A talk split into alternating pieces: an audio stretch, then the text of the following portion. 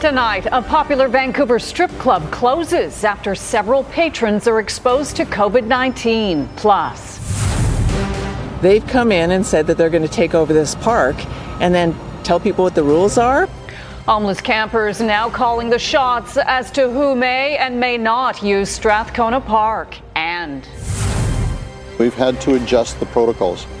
Surrey takes the plunge, opening outdoor public pools with some big changes. You're watching Global BC. This is Global News Hour at 6. Good evening. Thanks for joining us. BC's COVID 19 outbreak has taken an eyebrow raising turn this weekend. Health officials are now warning anyone who recently attended a popular strip club in Vancouver they may have been exposed to the virus. Anyone who visited Brandi's Exotic Show Lounge on Hornby Street between last Sunday and Thursday nights may have been exposed. Vancouver Coastal Health says several people who were at the establishment on those five dates have already tested positive. It claims there's no risk to anyone who was there outside of those dates, and there is no ongoing risk to the public. A sign on Brandi says they're closed now. Health officials are advising people who patronized the lounge during the affected dates to monitor themselves for two weeks. As long as you remain healthy and do not develop symptoms, there's no need to self isolate and you should continue with daily activities. However, if you develop even mild symptoms, you must quarantine and seek COVID 19 testing. While some BC strip clubs remain closed, others have reopened for business. Number 5 Orange on Main Street has installed plexiglass to keep its dancers and customers separated.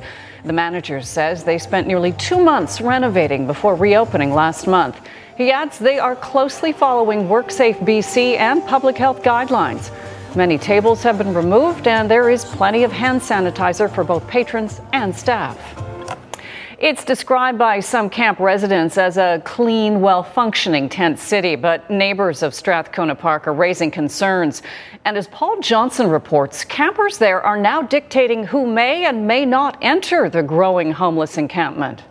We're grateful that they allow us to be guests here. We're dropping some tobacco and some cedar branches into the sacred fire at Strathcona Park. Members of the new encampment here say this is now a requirement for the news media before any filming can take place. So I'm going to be a member here. I'm going to be a supporter. Ludwig Skalicki says he's soon to be evicted from his subsidized apartment and will be moving to the encampment to have a place to live and to join the movement calling for affordable housing in Vancouver and First Nations reconciliation. He's not alone. Global News counted more than 93 tents in Strathcona Park Saturday, with more being pitched as we counted. Campers had advertised a block party Saturday afternoon and invited their neighbors to come and meet them. So, who's actually in charge here? The self identified leaders of the encampment say they are, and they get to control who comes and goes here, including the police and the media.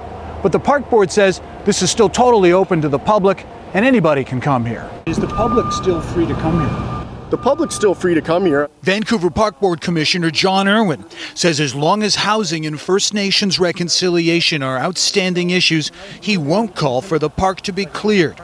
Though he wasn't pleased to hear about the new rules the camp's de facto leaders are enforcing. I wouldn't support that. I'm, I'm totally for freedom of the media, freedom of access to information. Irwin's colleague Tricia Barker has a different take, though. She sympathizes with families in Strathcona who won't likely be using the park this summer. I wouldn't be bringing my kids or families here, but I can't say, you know, I've just been talking to some people and they said that, uh, you know, there's other parts in the park that are uh, fine to be in. However, the situation turns out, if you come down to Strathcona Park, expect that some new things might be asked of you. In Vancouver, Paul Johnson, Global News. A society that's been successful in helping some of Surrey's most downtrodden has suddenly been disbanded. The city's mayor and council took over the Homelessness and Housing Society and its multi million dollar budget. But as Julia Foy reports, questions are now being raised about what that decision, why that decision was made behind closed doors, and what will happen to all that money.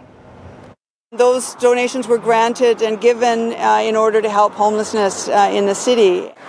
Susan Sanderson runs three licensed recovery houses to help people get over addictions to alcohol and drugs. Many of them come here without knowing how to boil water, make a bed. The Realistic Success Recovery has received grants from the Surrey Homelessness and Housing Society. So Sanderson is shocked to discover the Society's board has been disbanded and Mayor and Council have taken over control of its multi million dollar budget. I'm concerned about why the city would want access to the funds. There's about $11 million there, maybe, or about. Um, what, what are they going to do with those? Why are they not going to uh, keep it with the society? City Councillor Brenda Locke used to chair the five member board, and she was blindsided by the society switch. When I talked to the mayor, his intention is to bring uh, the monies into city, and city will administer the money. But the money in the bank belongs to hundreds of donors who have contributed since 2009 to support local organizations with grants that help those who are homeless and at risk. And then there's the law. You cannot have a society with no directors. You are now in violation of the Societies Act. Uh, I told them that at the time. Global News reached out to Mayor Doug McCallum. We got this response. The mayor will not be commenting as this matter was an item in closed council. The future of the Surrey Homelessness and Housing Society is now in the dark.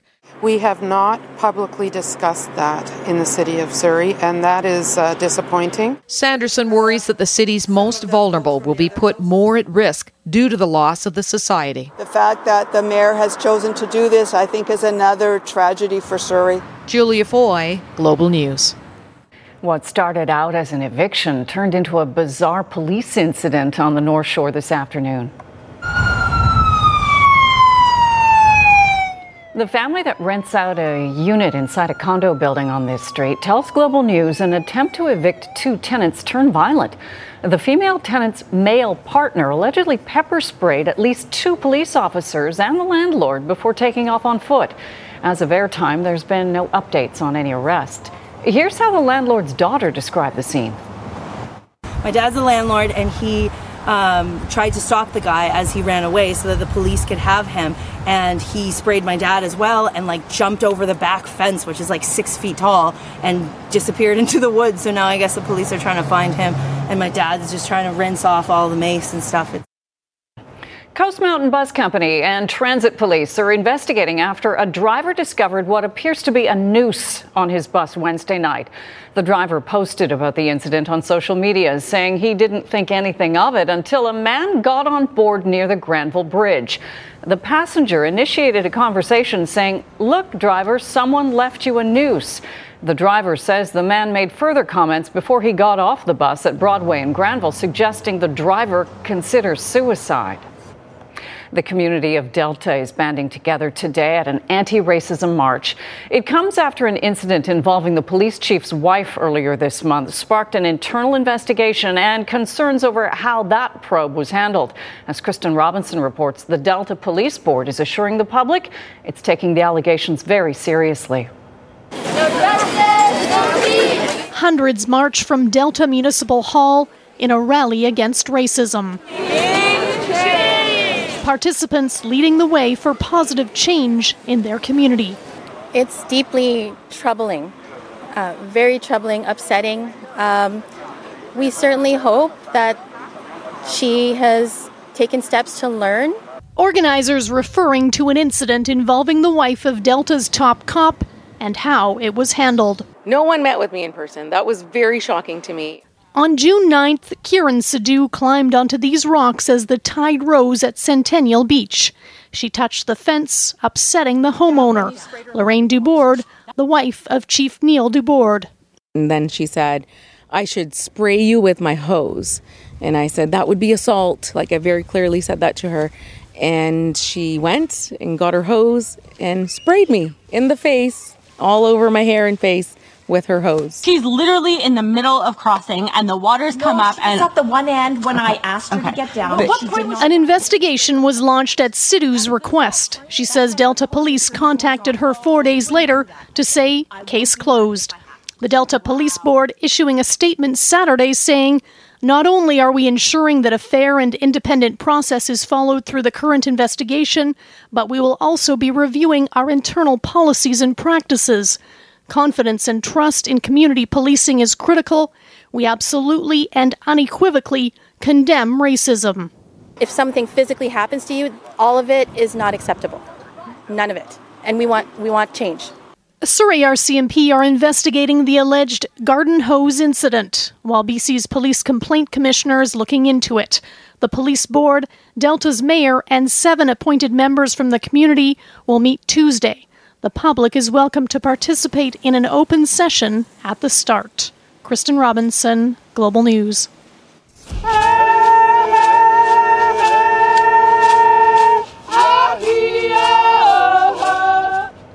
Dozens of demonstrators in North Vancouver gathered this afternoon to add their voices to the growing global movement decrying overt and systemic racism.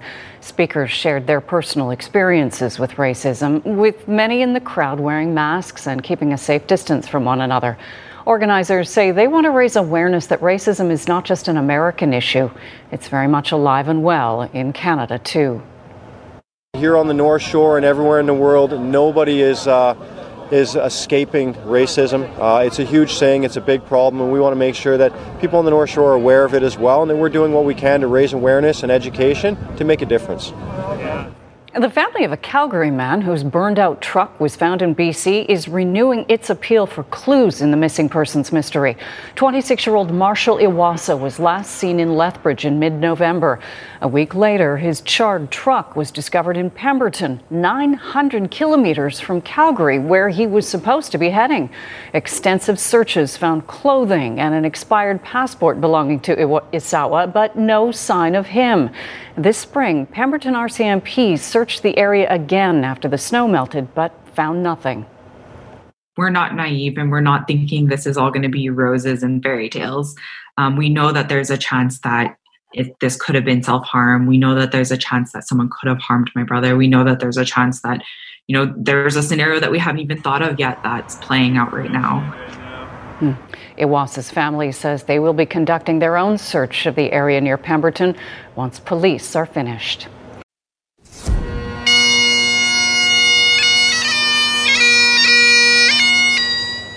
A somber homecoming for Captain Kevin Hagen in Victoria this afternoon. People, including firefighters, lined the route to watch the motorcade procession from Victoria International Airport to a local funeral home. The 29 year old Nanaimo native was among six Canadian Armed Forces members killed in a helicopter crash off Greece in April the homecoming procession for Captain Brendan McDonald, Captain Maxime Miron Morin, Master Corporal Matthew Cousins, and Sub Lieutenant Matthew Pike was held in Halifax on Thursday. Sub Lieutenant Abigail Cowbrough's homecoming took place in May. The cause of the crash remains under investigation. There's very little that's carefree this summer, including a swim at your local pool.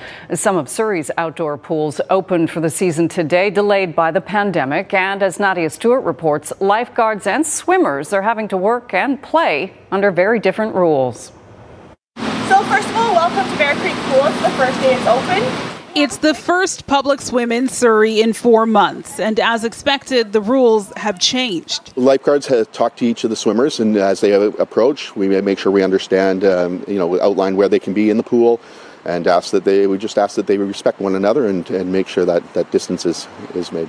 After a quick COVID 19 screening, swimmers head in. The showers are left running, so there is no contact, but the change rooms have limited availability. So after a quick shower, guests are told to towel off and head home to change. We're running at about 20% of our capacity for our outdoor pools this summer so that we can achieve social distancing for all our swimmers. And across the country, there are big changes for lifeguards, too. It prevents the rescuer from having to make direct contact or, or even through a pocket mask. While this bag valve mask is familiar to most emergency personnel, it's new for lifeguards, offering more protection for the rescuer and the victim because it comes with a viral filter, which is 99% effective.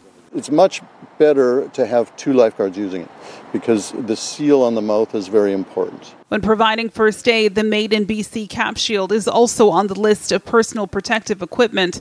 According to Dale Miller of the Life Saving Society, certification and training around these new measures is ramping up as more spaces open up. A lifeguard supervised waterfronts opening as well. And then, of course, we'll see the indoor pools opening soon after that, but probably not until uh, midsummer to, to September for those indoor facilities. Miller says the lifeguard's job is focused on prevention, so they'll continue to look on from a safe distance.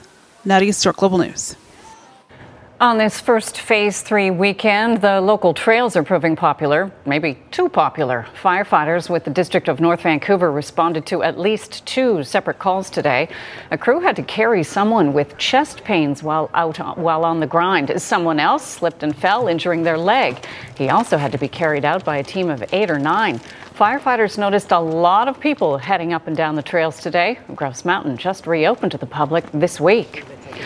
Another kind of climb with district firefighters giving us a demonstration today of another kind of rescue. They practiced their tower crane response skills, performing a task that is not for the faint of heart.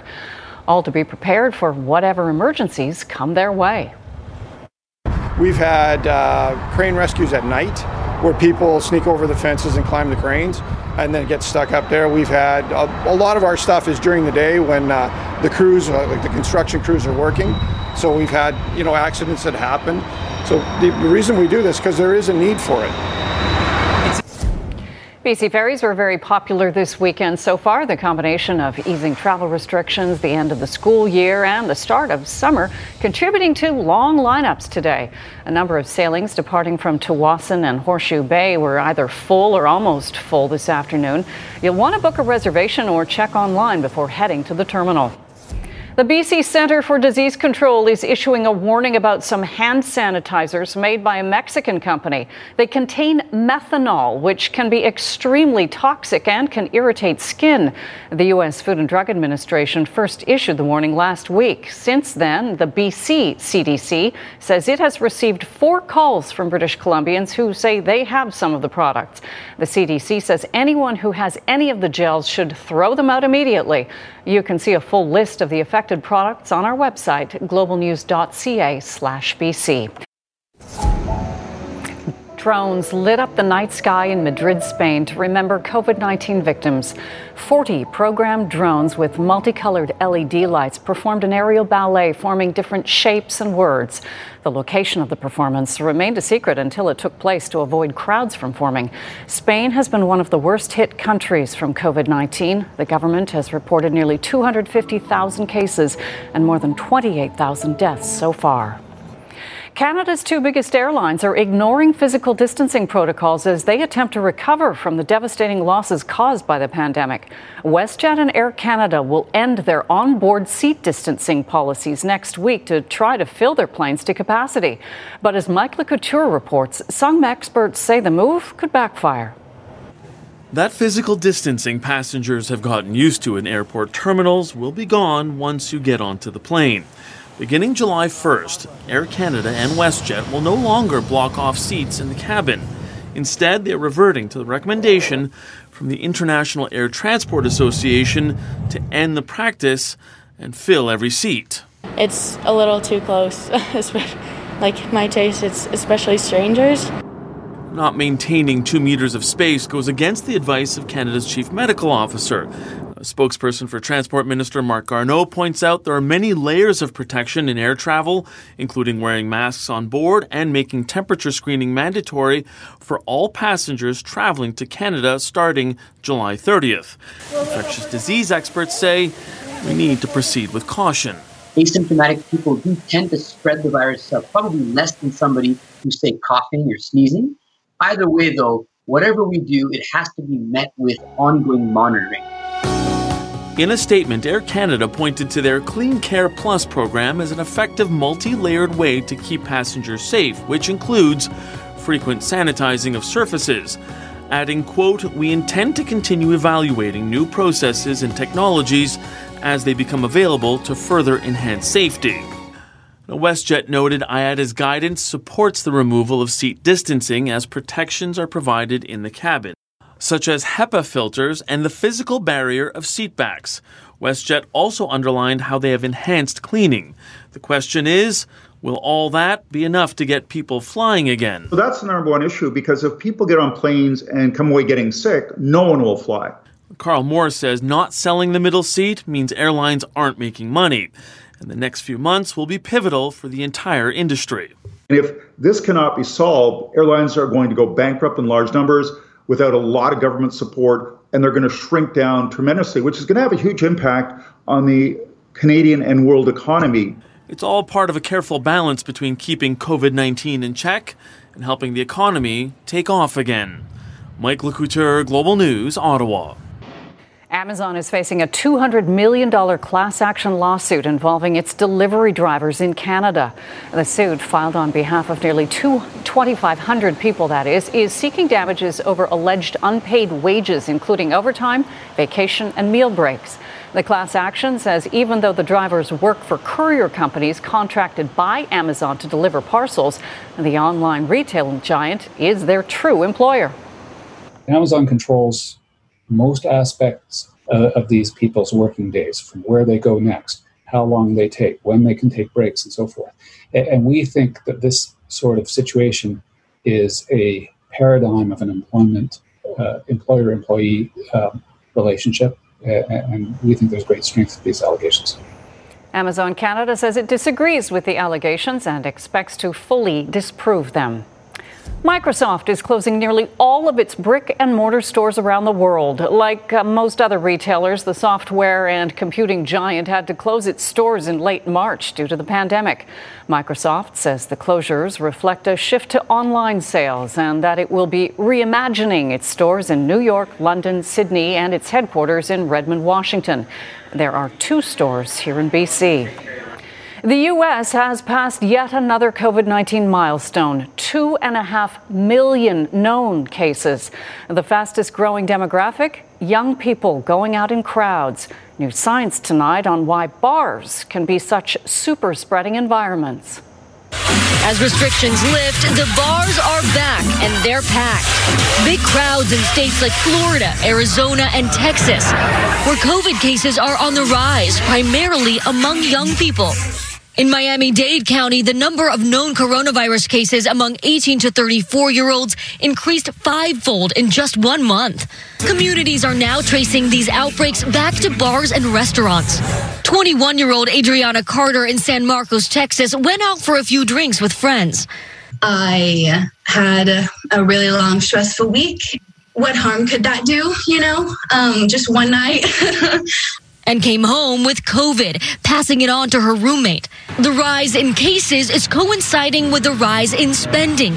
Data from Chase Bank shows that millennials spent more money last month than any other age group. Health experts say places like bars are a perfect storm for transmission. People in close proximity, poor air circulation, people not wearing masks or having to take their masks off to drink or eat. This video shows what happens when two people are talking. As one person speaks, particles enter the air, and if they carry the virus, it could spread. The college town of Iowa City has seen an uptick in COVID cases since bars reopened without crowd restrictions. I definitely wasn't taking it as serious as I should have. Jacob Hansel, a student at the University of Iowa, says he was exposed when he shared a Juul with others at a friend's house. Would you have changed your behavior now now seeing the effects of it all? Oh, yeah, for sure. Obviously, if we just wore masks, um, spaced out a little bit, farther and not shared a Juul. A striking example that one night out is all it takes. Dasha Burns, NBC News, Iowa City, Iowa.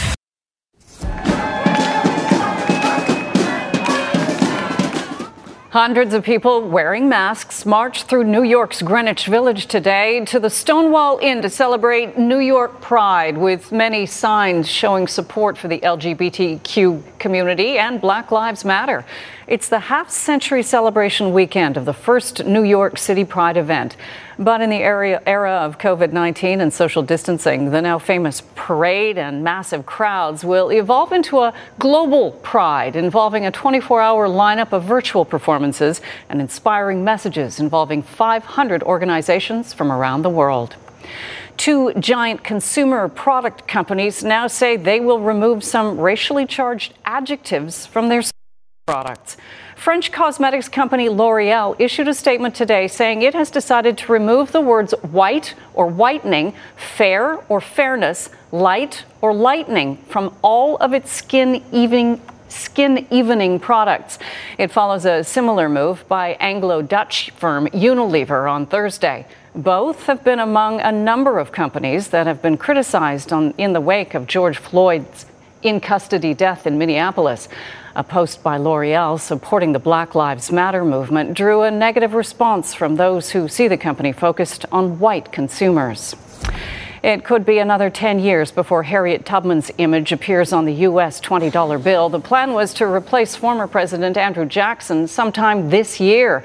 Jackson was a slaveholder. Tubman was a former slave who risked her life to free others from bondage. But Treasury Secretary Steve Mnuchin says the redesign would not be released until 2030 because the new currency would require development of anti counterfeiting technology and a new print process.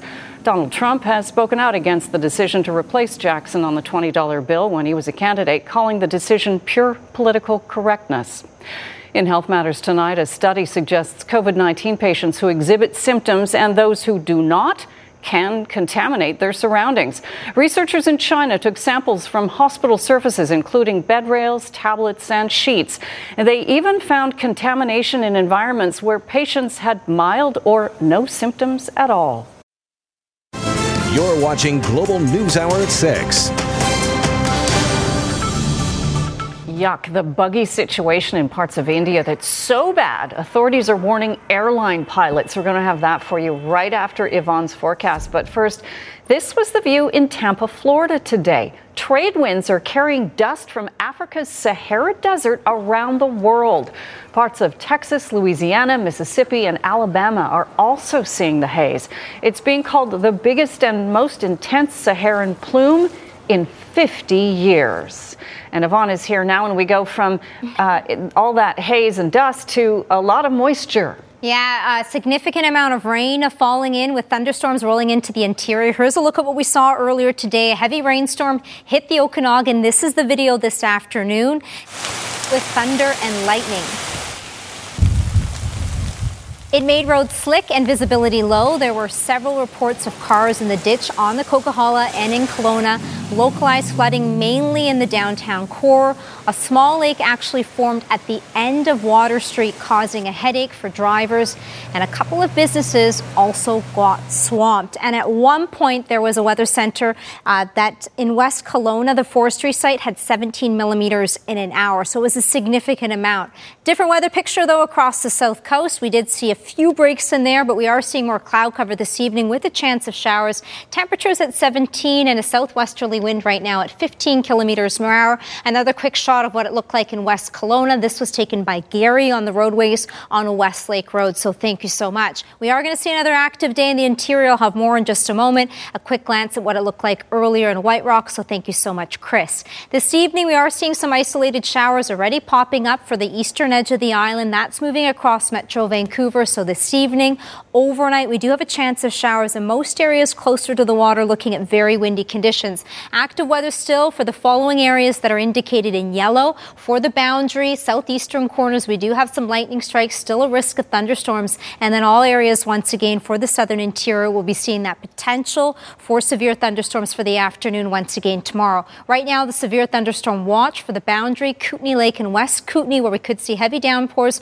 very gusty winds, and the potential potential to produce hail. For the overnight, so a chance of showers for all areas across Metro Vancouver. Tomorrow morning we'll start off with cloud cover, but it'll clear out. Some dry conditions and temperatures warming up. 22 by the water. Areas away from the water getting closer to 24 and 25 degrees. So the blip in the forecast still overnight. Early morning hours, it's cloud cover, and then a nice clearing is on the way. The instability is going to pick up once again for all areas, the central and southern half of the province, and pushing in towards the southeastern areas. Most areas for the Kootenay will be looking at that risk of thunderstorms. Break on the way in the long range will be on Monday. Fantastic, and temperatures are going to warm up once again. Here's a look at the temperature trend for Metro Vancouver. So still warming up into early next week for Monday. It'll be a touch cooler for Tuesday, Wednesday on Canada Day, but it looks like it should remain dry for most areas. A nice dry day and a break across the north coast. Temperatures up to 17 degrees. Northeastern corners, all areas across the central interior. The instability picks up for the afternoon with the risk of thunderstorms. We'll see that once again. The Thompson Okanagan included within that. Whistler should start to see a nice break by the afternoon. Highs up to 23 degrees. Cloud cover for the morning across Metro Vancouver, brightening up for our afternoon. Temperatures tomorrow will be up to 22, even warmer on Monday away, away from the water, closer to 27. Colleen? Lovely. Thanks so much, Yvonne.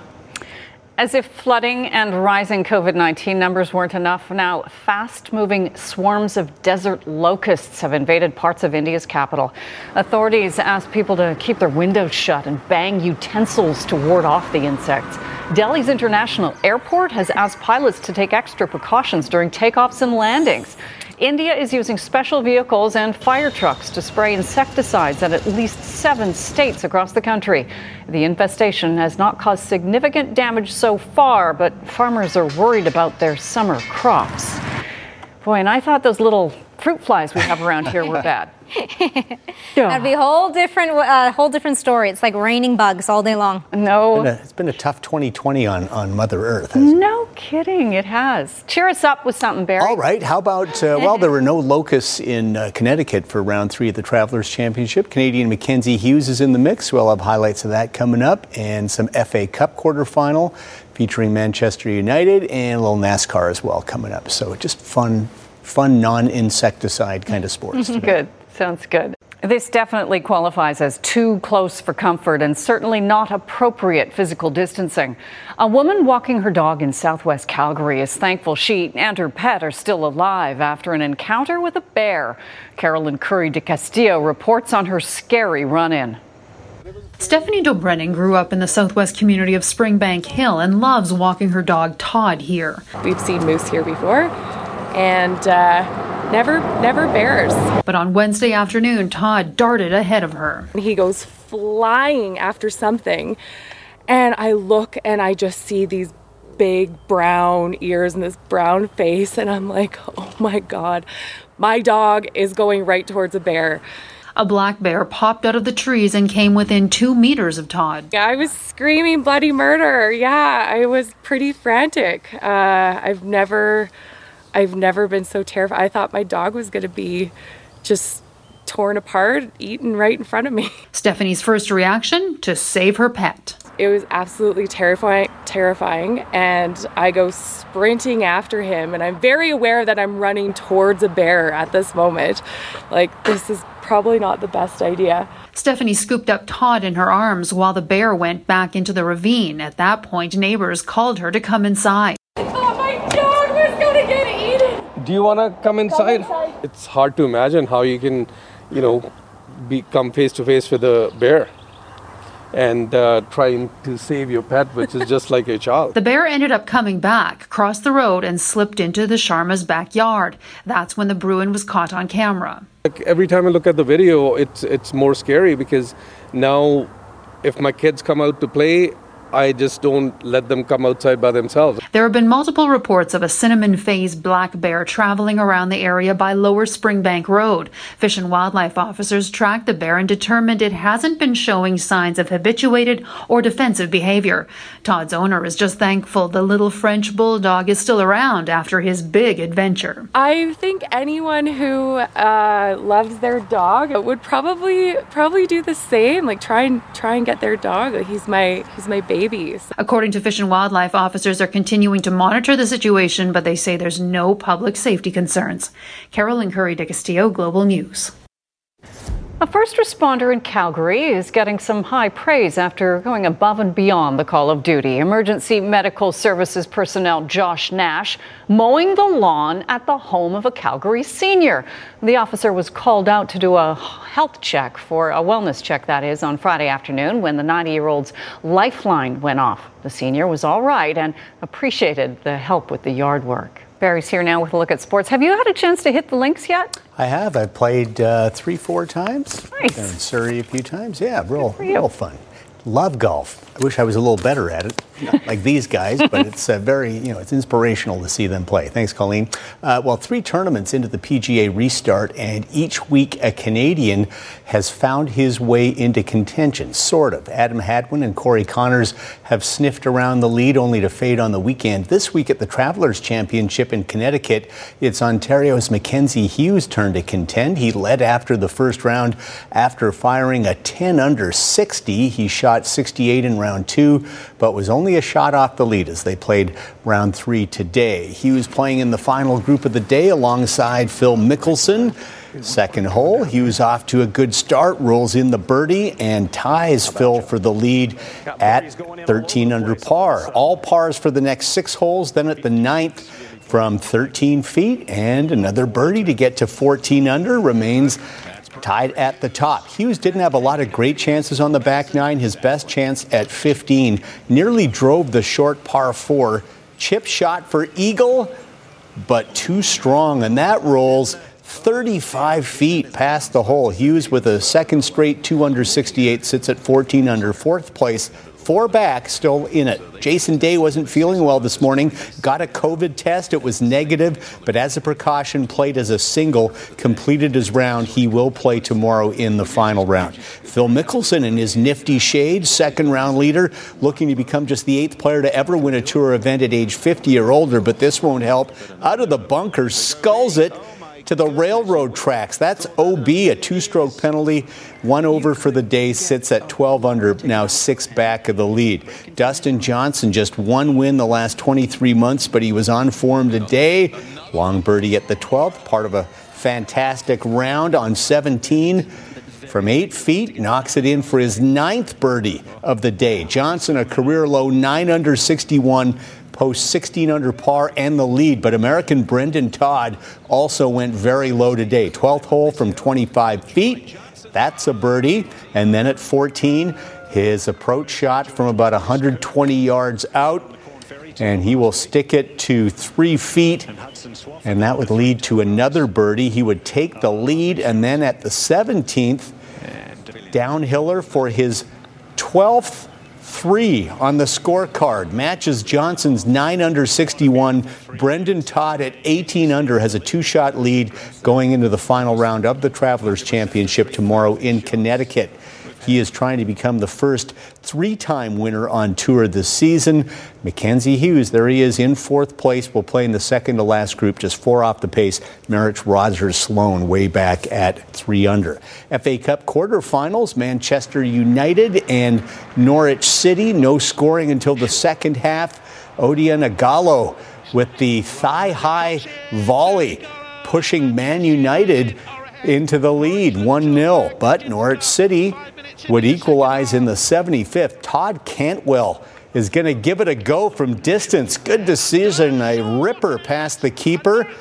But they would go down to 10 men in the 90th minute and went to extra time, and maybe Norwich City just wore down because in the 118th minute, Harry Maguire fires in the winning goal. Man U on its way to the semifinals, beating Norwich uh, 2 1 in extra time. The three other quarterfinals will be played tomorrow. Bundesliga Rookie of the Year Alphonso Davies and Bayern Munich finishing off their season today, taking on Wolfsburg. Of course, Bayern had already clinched the championship a couple of weeks ago, and Kingsley Coman gives Bayern Munich the early lead just four minutes in. 37th minute, another young Frenchman, 20 year old Michael Cuisance. A brilliant display here. Look at that. Left footer just inside the far post. An embarrassment of riches at Bayern Munich on the talent brigade. They led 2 0 at the half. Second half, now 3 0. Thomas Muller, who earlier set a Bundesliga assist record, shows he can finish two, smashes it in there. 4 0 the final. Muller's won nine Bundesliga championships in his 11 seasons at Bayern Munich and their eighth straight today.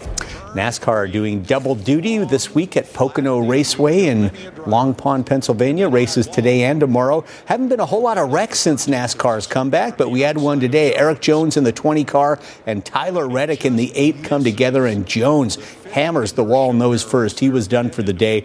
Reddick managed to stay in, but finished well back in 30th. Veteran Kevin Harvick, the veteran uh, in his number four Ford Mustang had a smart pit strategy and he had the car to finally get his first win at Pocono. The first in 39 career starts there. Harvick takes the Pocono Organics 325. Denny Hamlin second. Aric Almirola was third. They'll race again tomorrow in the Pocono 350. Yvonne and Barry are here, which means it is now time for our nightly thanks to our BC healthcare heroes. Yvonne, who is it? Tonight we are honoring Wesley Miller. Wesley has been on the front line since day one as a porter, taking patients throughout St. Paul's Hospital and working closely with those who have tested positive for COVID 19. Thank you, Wesley, and thank you to your entire team who work alongside you at St. Paul's Hospital. If you have a healthcare hero to nominate, email us a few pictures to BC Healthcare Heroes at globalnews.ca and tell us why they are your hero. Yeah, a very big part of uh, the downtown community, that is for sure. An Ottawa man is, uh, well, he's at it again with his quintessential Canadian creations. Have a look at this. Oh, better go get my brother. Oh my goodness. Robert Coleman has built a replica playhouse of Green Gables in his backyard for his two children. It's based on the home of Canadian author Lucy Maud Montgomery that inspired the Anne of Green Gables stories. Last fall, Coleman built this, a replica of Parliament Hill's center block, into his kids' bunk beds. Yeah, he hopes his creations will be inspiring and give his kids some lasting memories. Hopefully, they'll, uh, you know, in 50 years when I'm gone, have something to think back on. And oh, yeah, that was my dad. He was a little bit crazy and he built me a couple of wacky beds and houses and things. And I don't know, we'll see what I come up with next. Isn't that amazing? The family hopes to someday plan a trip to Prince Edward Island to visit the actual Green Gables. But I do want to know what he comes up with next. Maybe a replica of the Montreal Forum or something. Something, you know, really, really, really Canadian. Something really can yeah. There's anything a hockey around rink. Yeah. A hockey, rink. There, There you go. go. there you go. Um, that is the news hour for tonight. Gordon, Jor- Jordan is here at 11 o'clock as soon as I get my words straight. Thanks for joining us tonight. Hope you have a great evening. Good night.